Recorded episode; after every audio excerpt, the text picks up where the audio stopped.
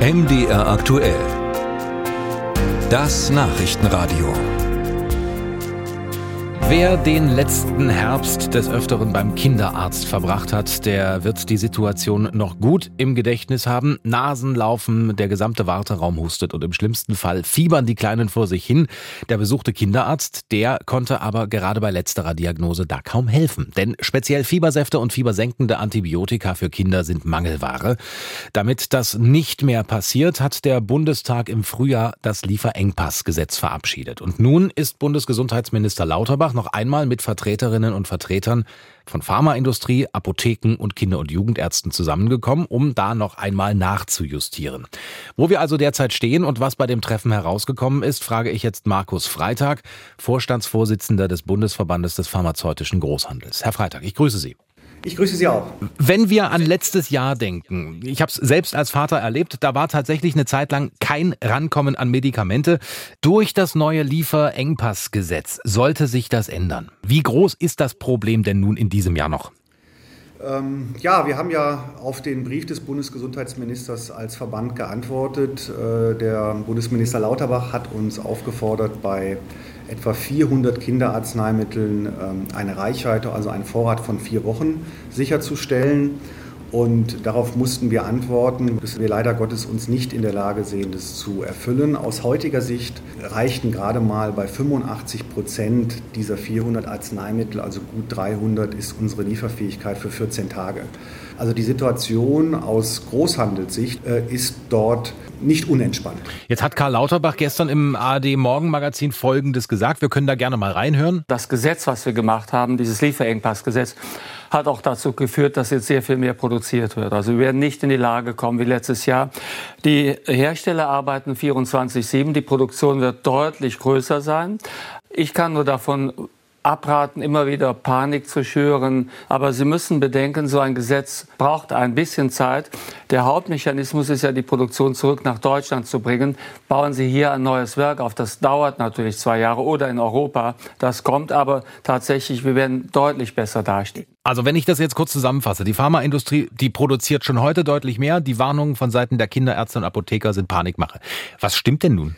Wir können als Großhändler ja nur die Situation widerspiegeln, wie sie sich bei uns derzeit darstellt. Wir sind nicht in der Lage, Stand heute die Lieferfähigkeit, wie vom Bundesgesundheitsminister gefordert, zu erfüllen. Das ist Fakt. Jetzt kann man viele Argumente bringen, dass doch mehr produziert wird. Das mag sich vielleicht noch in den nächsten Wochen ändern. Äh, ich persönlich hoffe und wünsche mir das im Interesse unserer äh, Kinder. Aber für uns als Verband ist es eben wichtig aufzuzeigen, wie die aktuelle Situation ist. Und da geht es nicht um Panikmache. Die ist, so wie ich es gesagt habe, ähm, nicht befriedigend. In den Zeitungen liest man dann des Öfteren was von einem europaweiten Mangel. Gleichzeitig aber werden Polen, Niederlande und die Türkei gerne auch als die Länder angeführt, die weniger Probleme haben. Also ist das ein rein deutsches Problem oder was machen dann Polen, Niederlande und Türkei besser? Ich glaube, man muss äh, in dem Kontext mal ein bisschen weiter ausholen. Vor der Pandemie hatten wir in Deutschland äh, etwa eine Verschreibung von rund 600.000 Penicillin-Kindersäften. Während der Corona-Pandemie ist es runtergegangen auf ca. 250.000. Und im ersten Jahr nach Corona ist es auf fast eine Million angestiegen. Das heißt, Sie haben zwangsläufig das Problem, dass der Hersteller nicht genügend Ware produzieren konnte, weil er von einer ganz anderen Menge ausgegangen ist. Und wenn Sie jetzt sagen, einige Länder sind da besser aufgestellt als Deutschland, dann kann das so sein. Ursache hierfür sind natürlich möglicherweise auch kaufmännische Gründe. Und in Deutschland haben wir ja bekannterweise seit den 90er Jahren Festbeträge und die sind punktuell einfach nicht lukrativ. Wenn Sie die jetzt aushebeln, wie der Bundesgesundheitsminister das ja richtigerweise macht, dass der Hersteller also einen höheren Betrag für das Produkt bekommt, dann ist es schön und gut. Nur die Produktion in vielen Fällen ist schon gelaufen und man muss diese Themen dann fürs Folgejahr berücksichtigen. Ist denn mit den geplanten Änderungen, die jetzt in diesem neuen Gesetz stehen, eigentlich eine, eine schnelle Verbesserung der Situation zu erwarten? Ich persönlich glaube, sie lösen diese Probleme nur, wenn sie mit der pharmazeutischen Industrie sich an einen Tisch setzen und langfristige Lösungen erarbeiten. Das sind Standorte, Preisrunden, die zu treffen sind.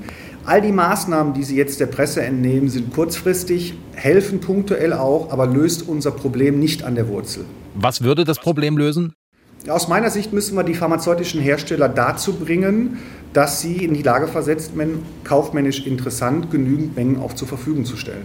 Geht Ihnen das neue Gesetz äh, trotzdem in die richtige Richtung oder fehlt Ihnen noch was ganz äh, Zwingendes? Ich glaube, es geht in die richtige Richtung und man kann bei der Politik auch erkennen, dass dann ein ernsthafter Wille dabei ist. Das ist keine Frage. Nur wenn die Ware nicht da ist oder schwer verfügbar ist, dann führt es einfach zu Problemen. Und in der Situation befinden wir uns. Ich wünsche mir, dass der Bundesgesundheitsminister recht hat und dass die Ware im äh, Herbst, Winter so zur Verfügung steht. Aus unserer Sicht und das ist unsere Aufgabe, sagen wir, es ist nicht ganz so positiv, wie es der Bundesgesundheitsminister dargestellt hat.